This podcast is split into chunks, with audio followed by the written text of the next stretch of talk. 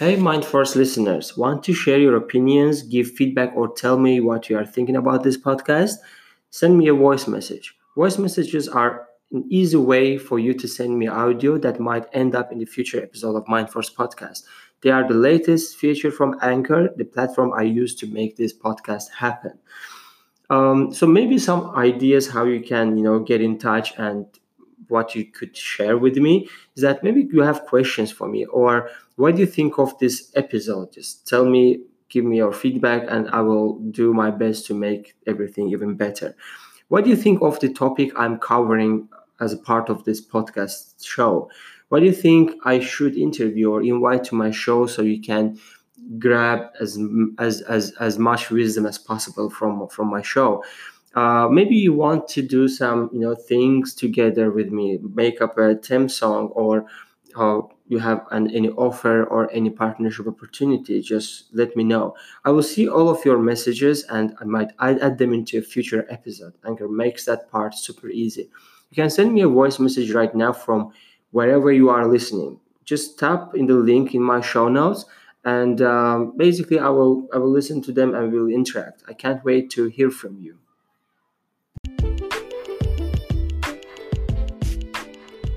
Hello, listeners. It's Kamran, your host from Mind Force Podcast. In today's episode, we are going to talk about capitalism, the main pillars of it, and how it works generally. To explore this deep and very important topic, I invited my friend and my ex colleague Agarza Malikov, who is working for one of the oldest and biggest US Wall Street banks in New York. So he will give us a brief information about capitalism, again the pillars of it. Also, we discussed very interesting topics like China, China's economic growth, and how it is different from US. What is free market? How the what, what are the implications of free market, and what is the government's role in this vast economic system? And finally, Agarza shared a couple of advices on how to navigate this capitalistic world to be more aware of how system works and how to understand better to navigate through it. So guys, here we go and enjoy this episode.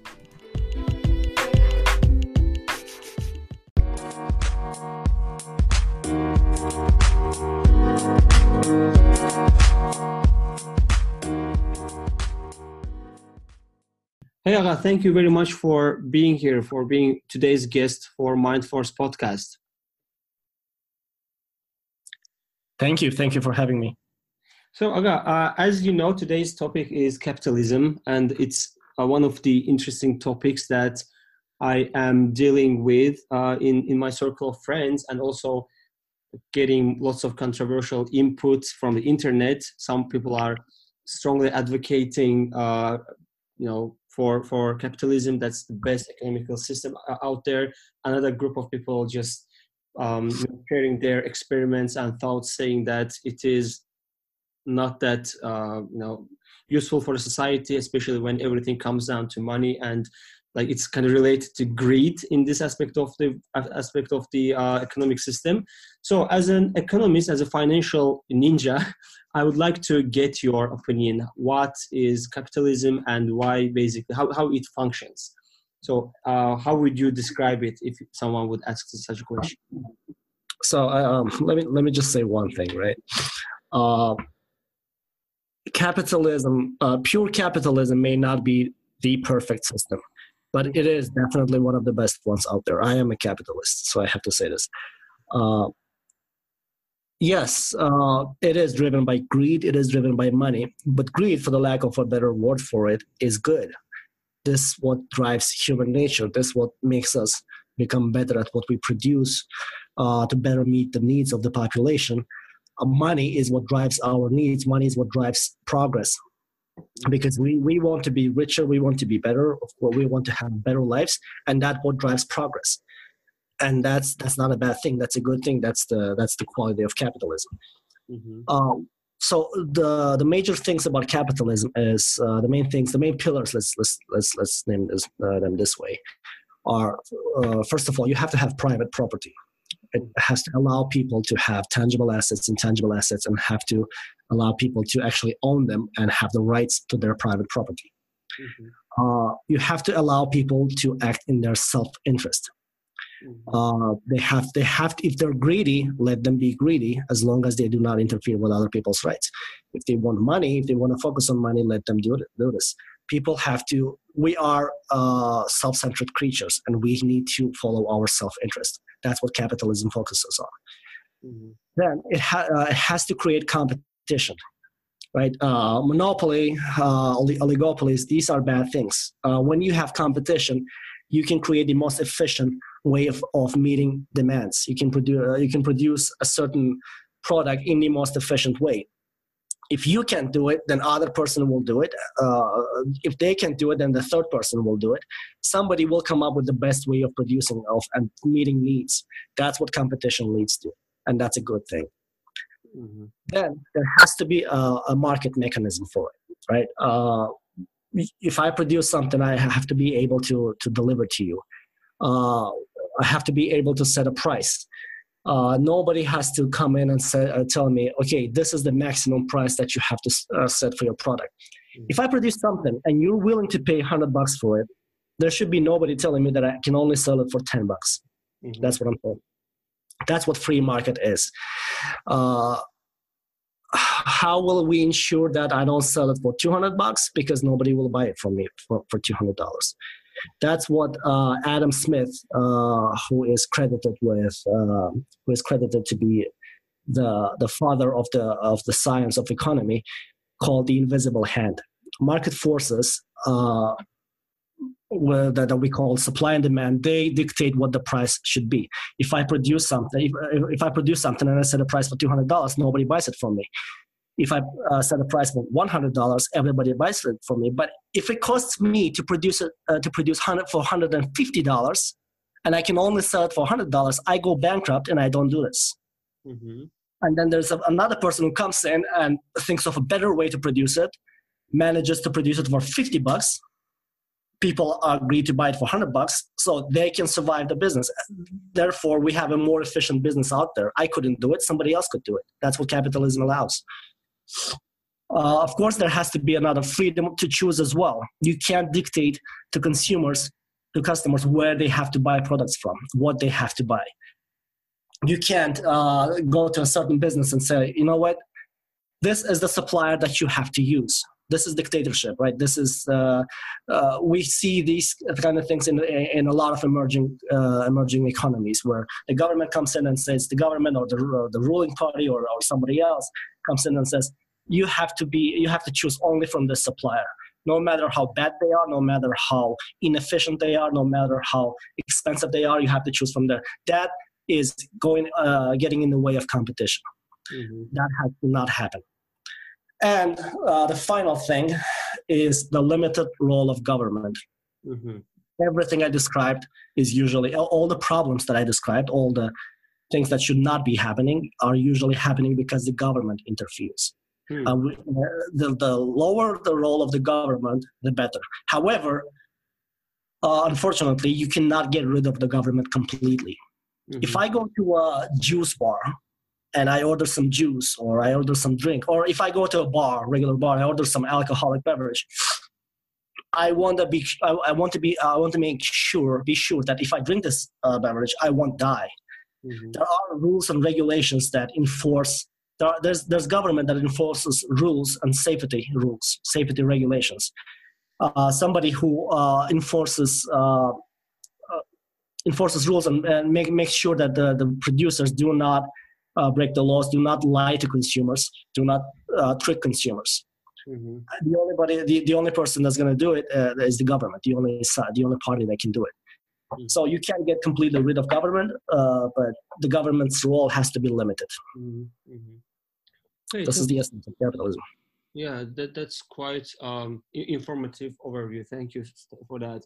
And uh, uh, also, there's a couple of concerns that about uh, capitalism and the last pillar of where government should interfere with capitalism to regulate it even more because um, I, I, think this is one of the things that again going around the internet, and when you think this way, it also partially makes sense because look at it like a current U.S. where uh, things are you know dramatically changing from uh, government and uh, capitalism perspective. So, for example, uh, current president is basically uh, you know billionaire that uh, somehow affected his campaign and like self-image as a billionaire controlling the government.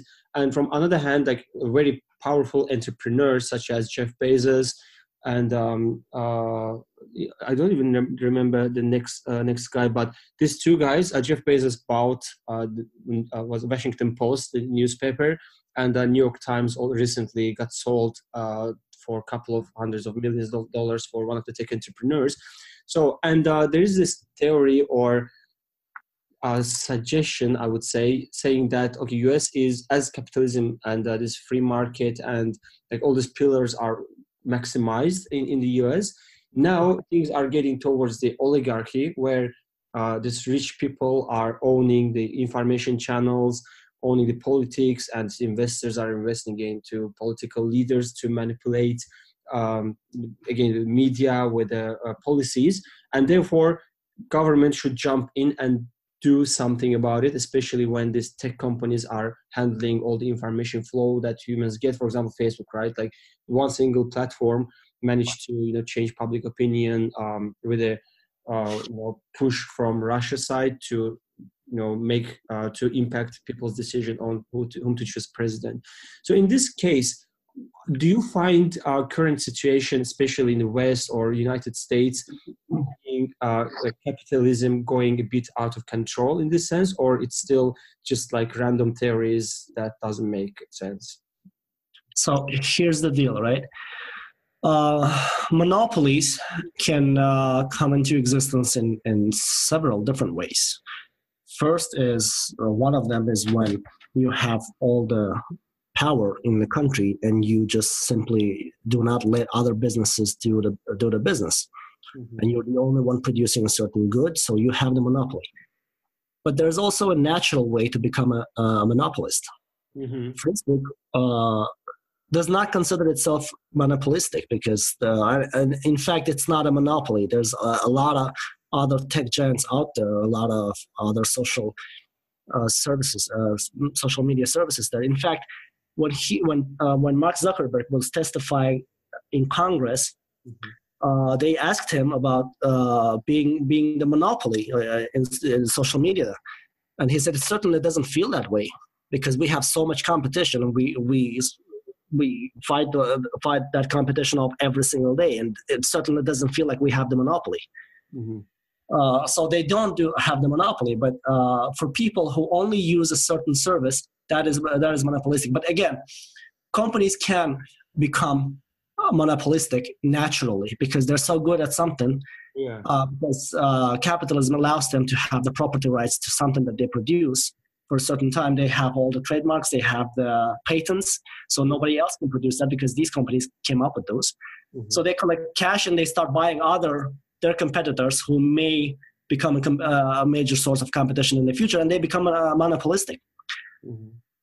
So the government's role in this case is to step in and say, you know what, stop.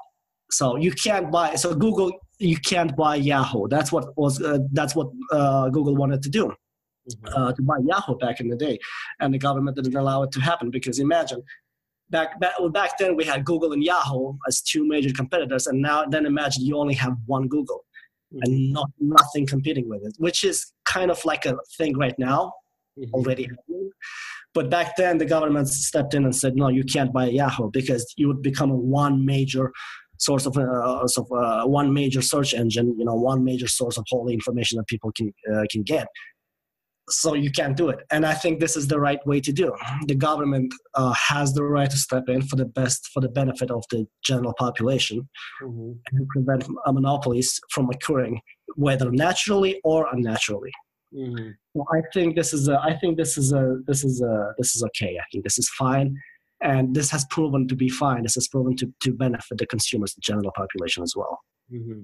There's, uh, I I believe there's a slight, uh, very thin line uh, of where government is doing kind of okay with interference and uh, like and another part just like one centimeter to the next step and there is like huge interference that uh, closes down the doors of innovation. For example europe is known to be uh, quite you know uh, tough with their like legal uh, tech slash legal environment and also their social policies that really limits companies of uh, you know using data to make decisions to you know use use this like user data to bring even more product to diversify the uh, their portfolio. While in us it's more open although it's i think uh, starting from this uh, facebook uh, leak it's maybe getting tougher. I don't know if you guys are feeling there or not. But uh, what do you think would be the ideal uh, healthy amount of interference to make sure that okay it's not working against general public but also it's not limiting the uh, how to say that the, the innovation? So you, you said you said one interesting thing. Uh, you asked whether those pillars of capitalism are actually maximized in the united states. They're absolutely not. Mm. uh, but the thing is the us economy is so uh, multilateral. It's you see uh, you see parts of the economy where lobbies have become so powerful. You don't have monopolies but you have lobbies the association of producers that lobby their interests through congress and they need so much power that it's actually a monopoly on a very high on a, on a much higher level and the government can do and it doesn't do anything uh, for it because the government is is is the congress and the congress is lobbied by those producers mm-hmm. but there are fields where the government interferes uh, a lot mm-hmm. for example you see uh, there's a, there's a lot of talk right now happening uh, about legalization of marijuana right? Uh, many states have legalized recreational uh, many states have legalized medical marijuana. New jersey where i live is one of those states. A lot of states have legalized recreational marijuana. New jersey is actually in talks to do that. Uh, there are currently uh, going discussion. Canada has done it on a federal level. Mexico is thinking of doing it on the federal level. A lot of people think that the government's role now of uh, considering marijuana possession a felony is interference, is interfering with the capitalism. And I personally think that it is because marijuana is not a more harmful substance than alcohol. However, alcohol lobby, I mean, oh, alcohol has been known to, you know, be legal and it's, the government can't just step in and ban alcohol. People will, you know, cause a revolution because it's uh, something that is given. It's something that is uh, taken as granted. Mm-hmm. But marijuana, the government still can put you in jail for possessing it, and that is interfering with capitalism. Imagine if people could produce and sell, and it would turn into a whole separate uh, field of economy that would bring in tax revenues, and you would use this, uh, that tax revenue to build schools and to uh, to repair roads, mm-hmm. and for public good. So that is where the government interferes. You, you see in the U.S. economy, you see both sides for example, cannabis or marijuana is some, uh, something that government interferes fiercely and should get the hell out of. Mm-hmm. On the other side, for example, you see um, you see gun producers, or uh, let's let's not talk about that. It's a very controversial subject. Let's let's talk about sugar, for example. Mm. You have in in the U.S. you have sugar in everywhere. Mm-hmm. Absolutely everywhere. Every single food has sugar. You, you you buy just regular yogurt and it has sugar in it, added sugar the sugar lobby is insanely powerful in the United States. They lobby their uh, they lobby the regulation. There's nothing uh, stopping them from producing more sugar and from getting uh, producers to add sugar in, in, in, in, their products. Sugar is harmful, but again, there's not not enough uh, government regulations from holding uh, producers to uh, from, from adding sugar into into foods. Right? the government should think about the general public, right? That's what we're paying taxes for, uh, so that the Congress can actually investigate issues and come up with rules and regulations that mm-hmm. uh, help us uh, remain safe and uh, secure and uh, healthy. Mm-hmm. Sugar is not one of those things, and yet we have sugar everywhere because the sugar lobby is so powerful. For example, here you see the government is not doing enough. It's not interfering. It's actually you you see the opposite of monopoly. You see you see the complete monopoly and actually uh, produce enforcing their own product. Okay. Yeah. In capitalism, so in this capitalistic state, um, I think I, I had this you know un, in, un, indirect uh, first and second hand uh, let's say experience with uh, the power of lobbyism or lobby you know operations where i was working at uh, back in the uber days uh, there was um, so we uh, we had and we were constantly onboarding uh, like ex-political campaign managers for the presidential campaigns for uh, you know other uh, political figures to come and join Uber in order to start lobbying um, you know lobbying communities in Washington in other govern other capitals of the major countries like London, Paris, etc. to how to say that to uh, influence the policies in order to help Uber to make make a better business in those markets. And uh, so it was from our perspective it was kind of uh, how to say good thing to do because basically like uh, the, the, the, most countries uber business was unregulated. Doesn't mean illegal but unregulated government was not knowing how to do about it. And uh, through the power of lobbies and uh, this lobby managers we were passing some policies to you know have governments allow us to do a pure and white business. But from other hand like uh, with the alcohol or sugar even like gun gun lobby right? Like this gun lobby is quite big and therefore everyone can basically go and buy buy a gun uh, in us we also covered this topic uh, in our last meeting right? Uh, and uh, is, that, is it true that this lobbying basically uh, blocks or influences government in a way that it makes it makes people it makes government to make healthy decisions on what is good for public and what is not so when the lobbying starts, I mean, the, the idea of lobbying initially, the idea of lobbying initially is was to inform legislators okay. about a certain certain issues. It was not uh, bribing them, mm-hmm. right? But as a lobbying community of a certain uh, certain producers becomes more and more powerful, as they have more and more money, as they have more and more resources to lobby, there's a fine line between stopping infor- uh, between informing and actually bribing legislators for your own favor. Mm-hmm. Uh, yes, those problems exist, of course, uh, and in the United States, there are maybe more more visible than anywhere else. And I do think that yes, uh, there are many cases when the lobbyists uh, cross the line and actually, inf- uh, you know, influence legislators more than they should. And the legislators actually do that because they have a choice either think of public good, you know, go against the lobbyists, or actually get elected again. The lobbyists have all the money, and you can't get elected if you don't have money in your campaign. You don't have uh, campaign donations, and the most powerful campaign donations usually come. The, the biggest campaign donations usually come from lobbyists. Mm-hmm.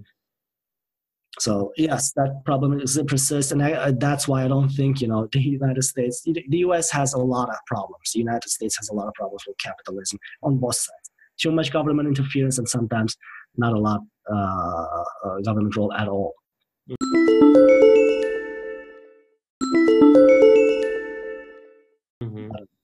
Yeah, yeah. There's, there's like, it, not, not system is basically perfect, and uh, facing some challenges like it regulates itself to be good for business and good for society as well and i believe us is on the way of basically finding out what works for it and what doesn't especially with this tech like huge and maybe un, unseen progress of tech world it's this pro- problem or gap in uh, government's understanding of technology and uh, etc also will generate some knowledge for other industries as well and let's talk about free market in this in this um, as a next point. And uh, also, this free market maybe you can give more information about um, basically how it is being regulated, like from capitalistic point of view, and how, how capitalist systems make sure that free market is there and no one is influencing this market in order to control prices, control again like past policies that would create limitations in, in, in this area? So the free market is, uh, I just wanted to say one thing that uh, I always thought the free market was the best, one of the best options uh, we have. Uh, but I, I would say now that it depends because China has proved complete uh, reliance on free market to be not the only way to go. Uh, for example, in the, uh, the end of 80 and the, uh, the end of 1980s, uh, Milton Friedman, a world-renowned economist who has a Nobel Prize and uh, received Nobel Prize in economy, was invited to China to help them uh, figure out what they should do and how they should, you know, move forward uh, to bring up the economy. And he propagated complete free market, no uh, trade barriers, no tariffs, nothing. Just let the people, uh, entrepreneurs, take take over the economy. Mm-hmm. China, China did not go that way. They still had some government grip on some uh, areas of the economy. They heavily subsidized some econ- uh, some parts of the economy, but again used the entrepreneurial power of their own people because the the, U.S. The, the China has a huge population, mm-hmm. and I, I, think it comes down to to the to mentality and culture as well the government tells you to produce something, Americans will never follow the, the, the advice of the government, right? In China, it may be different. The China, uh, China has the power of propagating, of you know, influencing the population more than the U.S. government does. Mm-hmm. But uh, again, when it comes to so they they did that to not allow foreign uh, producers to enter their market too soon and to take over the entire economy. So inside the market for outside world, it's not so free. Hmm? Uh, for the outside world, it was not so free. But the thing is, uh, for example, if you allow, uh, you're a new country, right? You're a country with no, uh, with very uh, little economy. What do you do? Do you allow foreign produce, producers to come into your country and produce the, uh, that product or sell that product? let's say, just import that product so that your consumers can buy it for cheap, for, for a very low price, or you close down the borders and you encourage your own producers to produce the same product. They do that, but they produce it for like five times more expensive. Mm-hmm. And your consumers are the ones who suffer from it because they have to pay five times more to buy the same, the exact same product. However, if you have large enough population, you can create this competition within the population. Mm-hmm and the prices may come down. And then after some point, you reach the level of efficiency that uh, foreign producers uh, have. So you open up those borders. Now your local com- uh, producers compete with foreign producers as well, and they become even more and more, even better and better.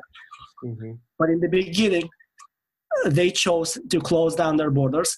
Again, it depends on which field of the economy we're talking about, but China mainly took this path for many uh, parts of this uh, of its economy, and it's still quite close compared to the United States. It's very close again because it's trying to subsidize its own producers, trying to bring them up to speed before it opens up all of all of its borders.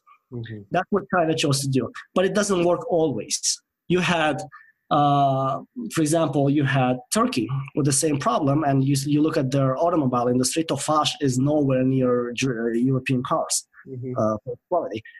Uh, we're not going to even talk, mention the Russian cars, which were you know produced during the Soviet times, because back then you did not have entrepreneurs producing uh, cars. You had the government producing cars with closed borders, and they turned out to be the worst, even worse than Turkish cars. Mm-hmm. Uh, this is what closed borders. Uh, so you, by having closed borders, you have the risk of running those problems.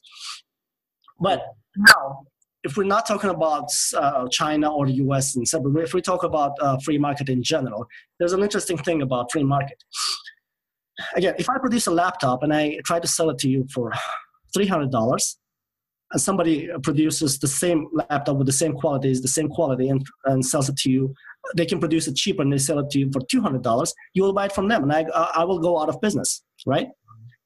But what if, uh, now, what if I produce a very good product and I have all the patents on it? Let's, let's imagine when, uh, when they produced iPhone for the first time Mm-hmm. Everybody wanted to buy it from Apple. But what if Apple put a price of $5,000 on iPhone? Not a lot of people would buy it, mm-hmm. correct? So they would, they still had to, they still had this unique product, but they still had to go with the rules of the free market. They had still had to have people buying it from them to stay in business. Mm-hmm.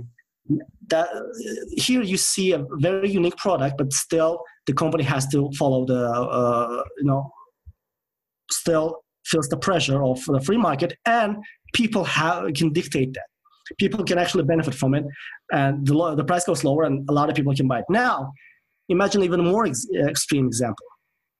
You produce uh, the first uh, medicine that treats cancer. Mm-hmm.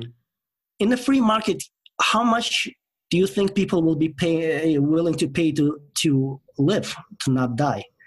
The price is infinite. Yeah. So, for example, you produce one magic pill that a person takes and treats that treats all types of cancer that the person has. For example. Let's let's think of this magical pill. Uh, you can price, you can charge any price on, on it right? You can charge any, but You can you say this is going to be fifty million dollars, and there are enough millionaires and multi-billionaires in the world for you to make a killing on it. But what about the regular people, right? Yeah. So th- these are the things. These are the times when the government actually steps in. Healthcare. Healthcare is probably one of the unique uh, fields of the economy where I think the government has the right to step in. Mm-hmm and say, you know what, yeah, it's free market, it's all cool, but you know, people are actually dying, so you know, you can't really charge ten million dollars for this one little pill. So let's let's talk this over. Let's let's figure this out. But again, the government does it too much, then you you you don't have the incentive to actually produce that pill because you, it costs a lot of money. There's a fine line between it, and again, it, I think it depends on how well the legislators handle these kind of situations. But in general, again, for the record, I think the governments should stay mostly out of out of the economy. Yeah, that's the final. It's quite interesting, important uh, topic, I believe, because from uh, like even from philosophical perspective, uh, free market and uh, the market basically managing itself without any interference or, or any, I'll say, conscious interference is quite aligned with the overall uh, philosophy of trade. For example, if someone makes uh, things and uh, if there's a demand, which means that that person satisfies other person's demand, that they, therefore they get paid with a universal currency of like dollars or euros, etc. Like it doesn't matter what money is, and uh, and uh, it basically creates. There's a video by uh, the one Germ- German agency, Kurzgesagt. I don't know. I, am very bad at German. So they had this video on YouTube called, um, was that altruistic egoism, and uh, they were linking it with, uh, with capitalism and how our world basically manages itself, saying that in previous previous uh, world, let's say before the modernism or before the industrialism, things were like economy was always shaky because there was always limited resources where you have you know let's say one one cake and everyone was fighting against to to get the biggest uh, portion of it. Like there's a one limited land and were fighting with each, each other to get the biggest lands or biggest you know like a uh, portion of wealth etc but uh, when technology came this uh, free market also changed so maybe like it basically impacted free market to come along after this uh, industrialization. But nowadays we we are seeing that with each new innovation, people as people create new you know industries, new demands, this one cake is becoming two cakes, and two cakes multiplied by two makes four cake, etc. And therefore, free markets create uh, almost infinite number of cakes where everyone can you know benefit itself. Therefore it articulates more more and more wealth and uh, like now we are living in the best basically times of human uh, history. And even i don't know like i, I also heard this news I, I, read in economists i believe they were saying that uh, it's the first time in the history of united states where uh, job openings like vacancies are more than people who are looking for jobs. And therefore uh, they're importing um, this, you know, software developers, spe- uh, specialists to come to US and work for them. And uh, so like free market really impacts the, as, as far as I'm concerned, impacts world's growth in a dramatic way where everyone, you know, now is free basically to um, collect wealth for, for himself. Uh, what, what do you think about it? Do you think it's a, you, how to say that, very idealistic approach to this point without considering any risks but or if if basically works this way uh, one thing about the U.S. having more job uh, job opening openings than uh, people looking for jobs. That's that's true. I, I, read this. I think it happened. I think it happened in the beginning of this year for the first time. Mm-hmm. Uh, but what do you do, right? Uh, you have more uh, job openings. You have more companies looking for people than you have people looking for jobs. So there are two things. You either open up borders and you know uh, invite more people from outside, which uh, we've always had people coming over to this country uh, for jobs. But now they're reducing the number of H-1B visas and you know uh, L-1 visas and all that. So what happens? Uh, let's talk about in economic terms. What happens when you actually close the border and you don't let people come from from other countries to uh, uh, labor to uh, immigrate into your country? You still have all those job openings, but you have fewer people. So what happens? the, the value of those people in your country, the value of the of employees in your country goes up. Yeah. Which means salaries have to go up because if I'm looking for a person, there's not enough person, there's not enough people in the country. I have to jack up my price. If I was paying some, uh, I would be paying somebody hundred thousand dollars a year. Now I'm offering hundred and twenty thousand dollars a year for them to leave their job and come work for me. Mm-hmm. Now the other company has, has to actually keep up with that price and or, know, increase their salary so that the person doesn't actually leave. Mm-hmm. That's actually, I think, is the idea behind some of the, you know, the, the, main policy writers, like uh, people like Stephen Bannon Steve, uh, Stephen Miller here in this country, that you know they want to jack up these salaries. They want to not let other people uh, come into this country so that the salaries go up. Mm-hmm. That's how they create uh, that's how uh, that that's their their idea of lifting up lifting up uh, the middle class. Um, but in general, yes, free market creates turns that one cake into two cakes and, and, and three cakes as you go forward. But again, uh, free economy, free trade, it was all perfect until China proved their own way. Hmm. Until China actually showed that free economy and free trade are the best things to have if you're the first one to have them. All right. you are ahead of other economies. Mm-hmm. You are the one who can actually supply cheaper goods to other economies. Mm. It is the best thing to have. Of course, then there will be some other producer in the other country that will produce cheaper goods for, for your consumers to enjoy. Then your consumers will save money by buying the foreign producers. But again, you will still have a robust, solid envi- uh, economic environment. Mm-hmm. But if you're a new, huge country like China, you open up your borders and you really don't really have any major producers like they did in the 80s. It was a it was a, an underdeveloped economy with a billion, one and a half billion people uh, of population. Then you will have all these foreign country, foreign companies, you know, uh, flocking into your economy and producing all the stuff and taking all the money back to, to their own shareholders. Mm-hmm so they chose a different path and they actually proved it to be successful.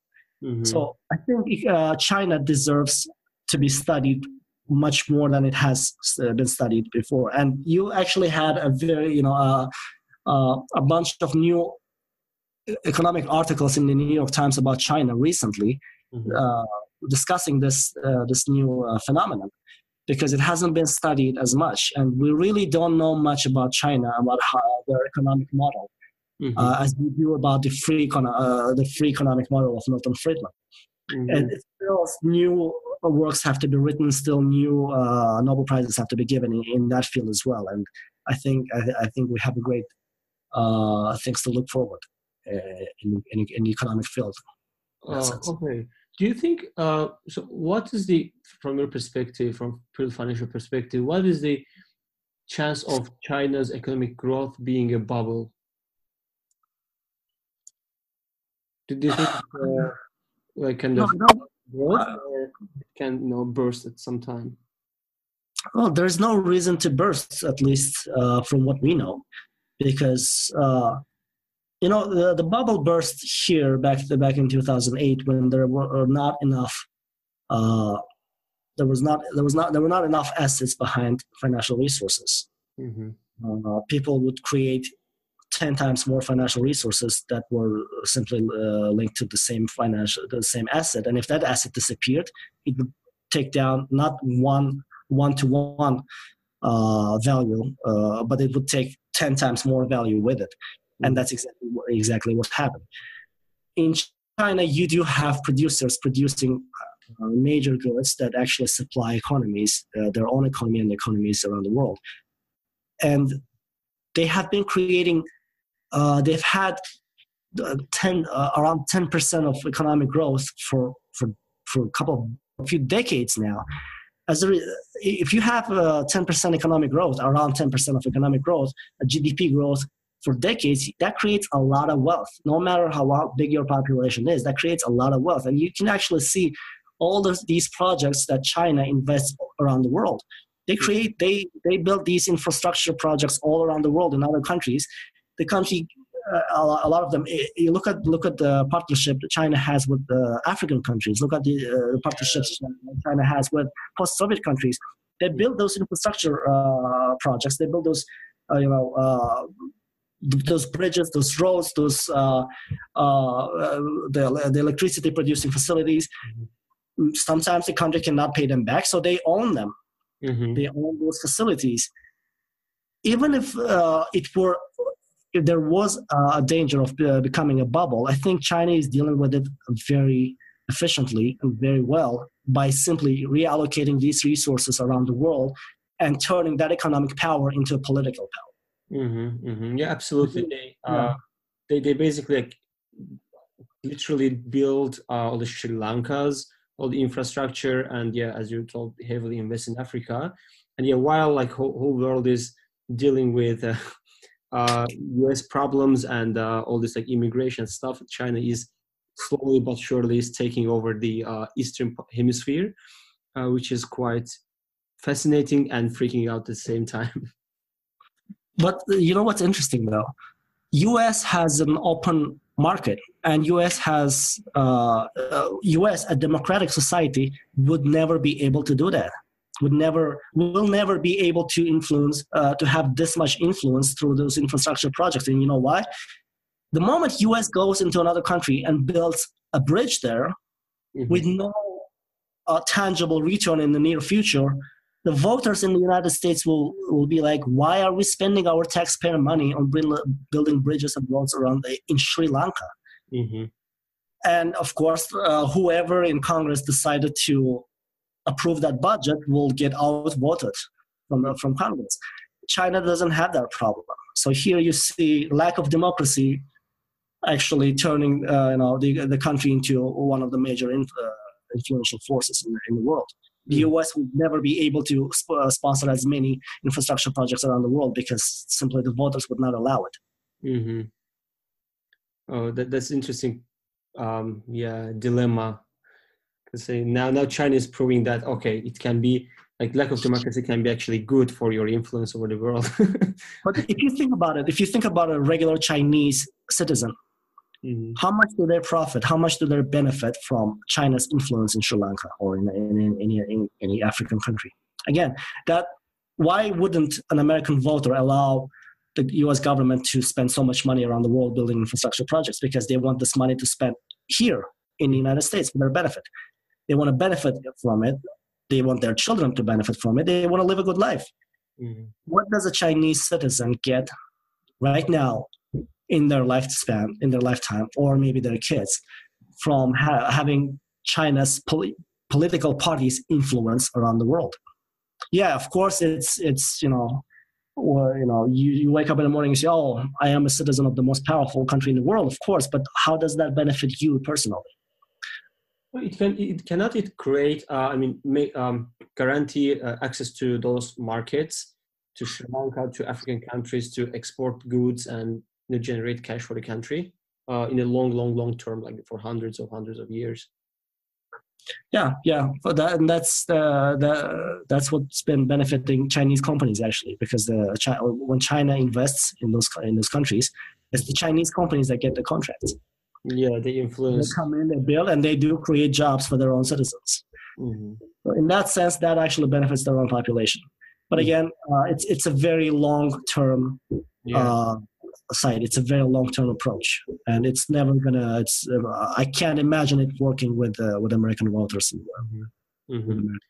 Yeah, this is like China is like whole different topic that you know again like as as you mentioned demands a whole like study to better understand even like in the this academic system in china how do you call it do we call it capitalism do we call it like communism slash capitalism what is is there a proper name of uh, for the? I'm not sure. That's that's a good question. I don't even know. Mm, yeah, they they have like created their own version of everything basically, and it's working for them. Yeah, it does. As long as it does, I'm I'm happy for them. And I think you know, in general, I think if if uh, if you think about it, if you want to you know uh, be on, on on top of these things, English, of course, speaking English is a very important thing, right? Uh, you have to speak English because the entire world speaks it. But again, I think Chinese is slowly becoming, if if it hasn't yet, becoming the second language, and knowing Chinese, I think, will be very crucially important in the future. And for anybody uh, in the business environment, I think this is a very important thing to know. Mm-hmm, mm-hmm. Yeah, yeah, absolutely. And there was a time that I wanted to learn Chinese, but then okay, my, my travels to Arabic countries started. And I just forgot it. Okay, um, so let's maybe as as we touched base upon China, uh, I want to briefly uh, kind of ask a couple of questions from risks of capitalism perspective, especially when uh, there's a also debates going on in the West. We know that there's a neo-Marxist of wave is like always there and uh, and uh, shaking the you know mindset of young people and the propaganding against capitalism saying that capitalism in uh, overtime as a marx ideology will create lots of how to say that uh, difference in the society where like small population is owning everything and that this um, classes distance between classes from the resource perspective is getting wider and wider uh, how would you react to this claim saying that capitalism eventually, in ultimate uh, perspective, ultimate scale, will create uh, differences, uh, economic problems in the society rather than making everything better? One thing, right? Uh, all those people in this country claiming that we're going we're gonna suffer in the future because capitalism is gonna lead to destruction of you know of uh, middle class and all that. They're here they're they're rich they're way better off than the rest of the world because of capitalism. Capitalism allowed them to be where they are we were not socialism in the in the past and, and now all of a sudden decided to change into capitalism and now and these people thinking oh okay that was the wrong choice. Capitalism is gonna you know, wreak havoc. No. We've been this country has been capitalistic since its founding in the 18th century and it worked perfectly for us. Yes conditions were different you know uh, taxation was different. There was uh, there was lower wealth inequality but again, the economy was smaller as well. Of course, the economy is smaller, the wealth inequality will be smaller. When you have uh, media giants earning money from all over the world, we're talking about billions and billions, trillions of dollars. Of course, the wealth inequality will be uh, will be will be much bigger. Back then, one of the richest man in the world, uh, the richest man in the country, I'm sorry, could possess half of the, you know, could earn as much as half of the GDP of the country, and yet today's regular millionaire owns more money than that person back in the day. Mm-hmm. So the economy is bigger. You have more cakes, as you mentioned, right? So the wealth inequality will be, in absolute terms, will be, and in absolute terms and in percentages, will be higher. Capitalism is what got us here, what made us rich. So I don't think it's a wrong thing to stick to. I think we should still stick to it. Mm-hmm. Now, interesting thing about capitalism is pure capitalism uh, leads to uh, so there's a, this impression called uh, trickle down economics that uh, was propagated during the Reagan times. It uh, says that if you give the tax enough uh, tax breaks, if you let them, you know, build wealth, they will start spending it, reinvesting it back into the economy, and people below them will get all the benefits. Well, it doesn't really work that way. It it was pro, you know, it, the wealth turned out to actually stay in one place, not trickle down too much. However, in general capitalist terms, we have more people. I, have seen more people in this country contribute to charities than anywhere else. Mm-hmm. You have wealthy people and, and not so wealthy people giving money to charitable organizations, which they don't earn money. They just collect these donations and they go and uh, spend them on education, on healthcare, on research, on all those things.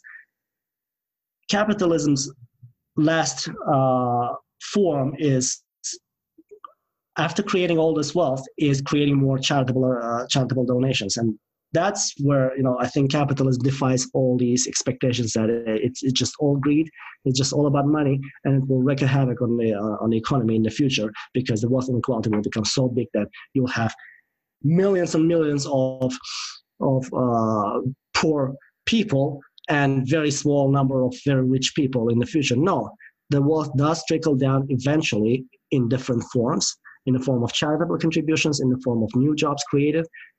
The wealthy do need consumers. They do, do need customers. And I think capitalism has been very great in providing that and managing and balancing the economy.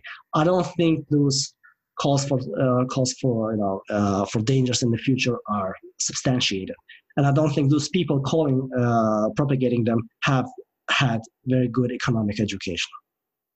Yeah. So from this point of view, basically capitalism proved that all these theories of uh, Karl Marx and uh, then the next generation of neo-Marxists are basically just like you know uh, incentivized by a fear or maybe not understanding how systems work because they basically did this like counter arguments counter uh, systems basically got tested out in soviet russia in many more communist countries where like ev- everything and everyone failed and still the capitalistic west is alive and thriving more than ever.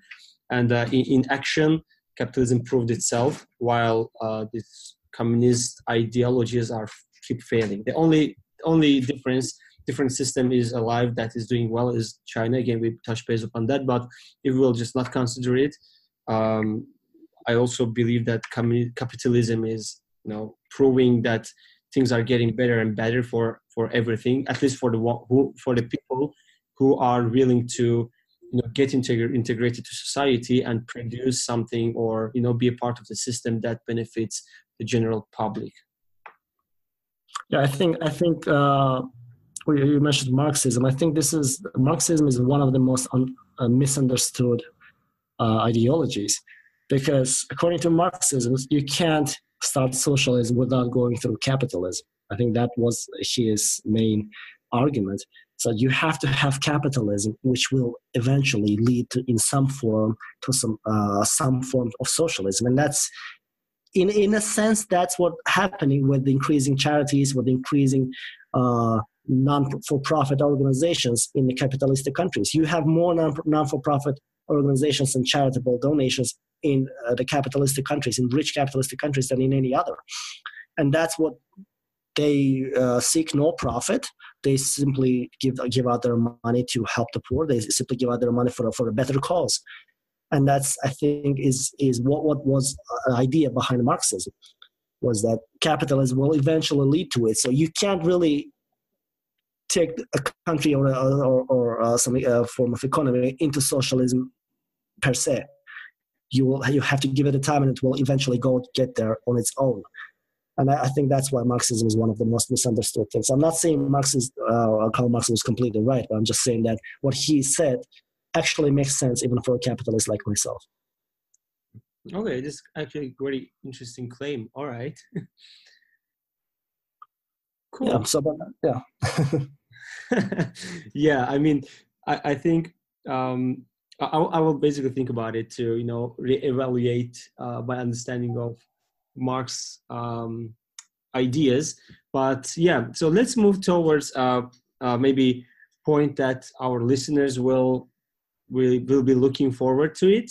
So uh, for people, and especially let's say for myself or people who are listening to the podcast, uh, what would you suggest them to do to better understand how basically how money works how economy works and uh, to gain this consciousness about money and uh, economy to make better decisions in their lives to you know actively participate in the system to generate wealth for themselves? So do you recommend any book or anything else that you think would be really useful without having formal finance or economic background I think the general understanding of how economy works and how the financial system works uh, goes a long way. There are many resources out there on edX or Coursera or uh, the Khan Academy that you know very short courses on how the economy works, how the banking system works, how the financial system works, why we have the financial system in place, why we have the need for banks, why we have the need for lending. all these things, uh, if the person understands them, they will be better uh, able to understand uh, the value of money and how money should be reallocated, how money should be thought of, and how investment should be thought of, and how investment should be approached. I think that's that's the that's the fundamental uh, things that uh, should be known for anybody starting a business. Otherwise, uh, doing a business. Otherwise, again, uh, knowing your own product and coming up with a great product is still number one thing, number number one uh, way to make it in the economy, in a capitalistic economy, the rich. So uh, my general suggestions would be simply use those free resources on the web to better understand the general economy, general economic forces, the, the invisible hand, as Adam Smith called it, supply and demand, and uh, the value and uh, the, the function of money in the economy and the function of the financial system. That goes a long way. Fantastic. All right, uh, it was very useful and super interesting talk. Uh, thank you very much for joining and enlightening us for uh, from the monetary and uh, economic perspective. Thank you very much. Thank you. Thank you very much for having me. It was, it was great talking to you. Cheers, man.